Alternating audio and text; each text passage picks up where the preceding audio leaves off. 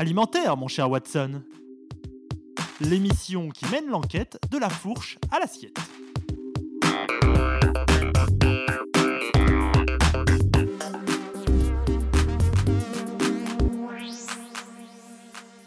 Bonjour et bienvenue dans une nouvelle émission d'Alimentaire mon cher Watson. Commander son repas depuis son smartphone, choisir son plat depuis sa tablette, et si le numérique était en train de prendre possession de notre assiette? Du métro aux publicités sponsorisées, partout s'affichent les réclames de ces nouvelles entreprises de la food tech. Petites start-up ou grandes licornes, elles ont toute l'intention de bousculer nos habitudes. Alors, effet de mode ou révolution?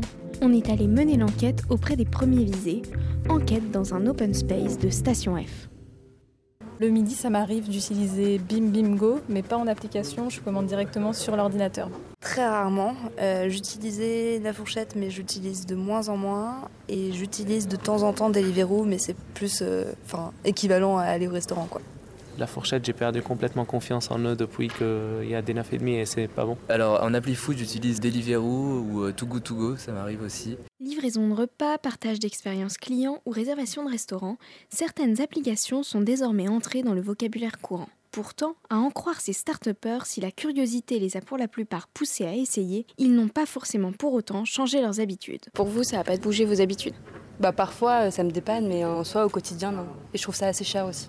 En fait, c'est pas une révolution, ça accompagne, je pense, un changement de comportement. On aime euh, de plus en plus euh, la rapide food, on va dire, pour pas dire fast food, parce que c'est quand même de la nourriture qualitative. Ça accompagne, on va dire, je pense, ce changement comportemental. Après, euh, c'est pas une révolution en soi, parce que les modèles derrière sont pas révolutionnaires non plus. C'est juste pratique. C'est juste plus rapide qu'acheter un livre où il y a des restos référencés. En même temps, se faire livrer par un coursier auto-entrepreneur payé à la course, qu'il pleuve, qu'il neige ou qu'il vente, sans protection sociale en cas d'accident et même pire, risquant de perdre son job, tout cela a de quoi faire réfléchir. Et concernant les sites de critique, pouvons-nous nous fier aux commentaires clients? N'est-ce pas un moyen parfois de gonfler sa réputation ou au contraire de détruire celle du voisin? Le monde des applis regorge du pire, mais aussi du meilleur.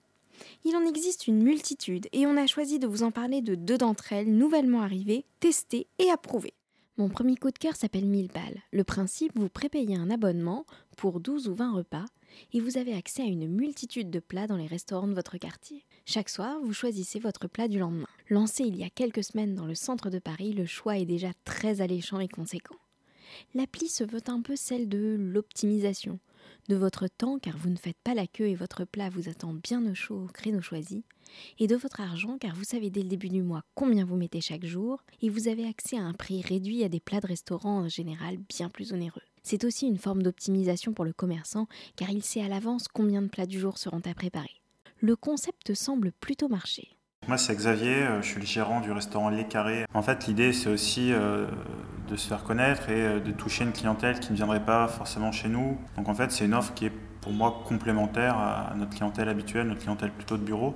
Et donc, voilà, Milpal permet de toucher des clients ou du coup des consommateurs qui ne, connaissaient pas jusqu'à-là. Du coup, on a un petit planning, on, gère notre planning comme on veut. Donc, nous, on peut vraiment s'organiser effectivement et planifier toutes, nos préparations en, amont.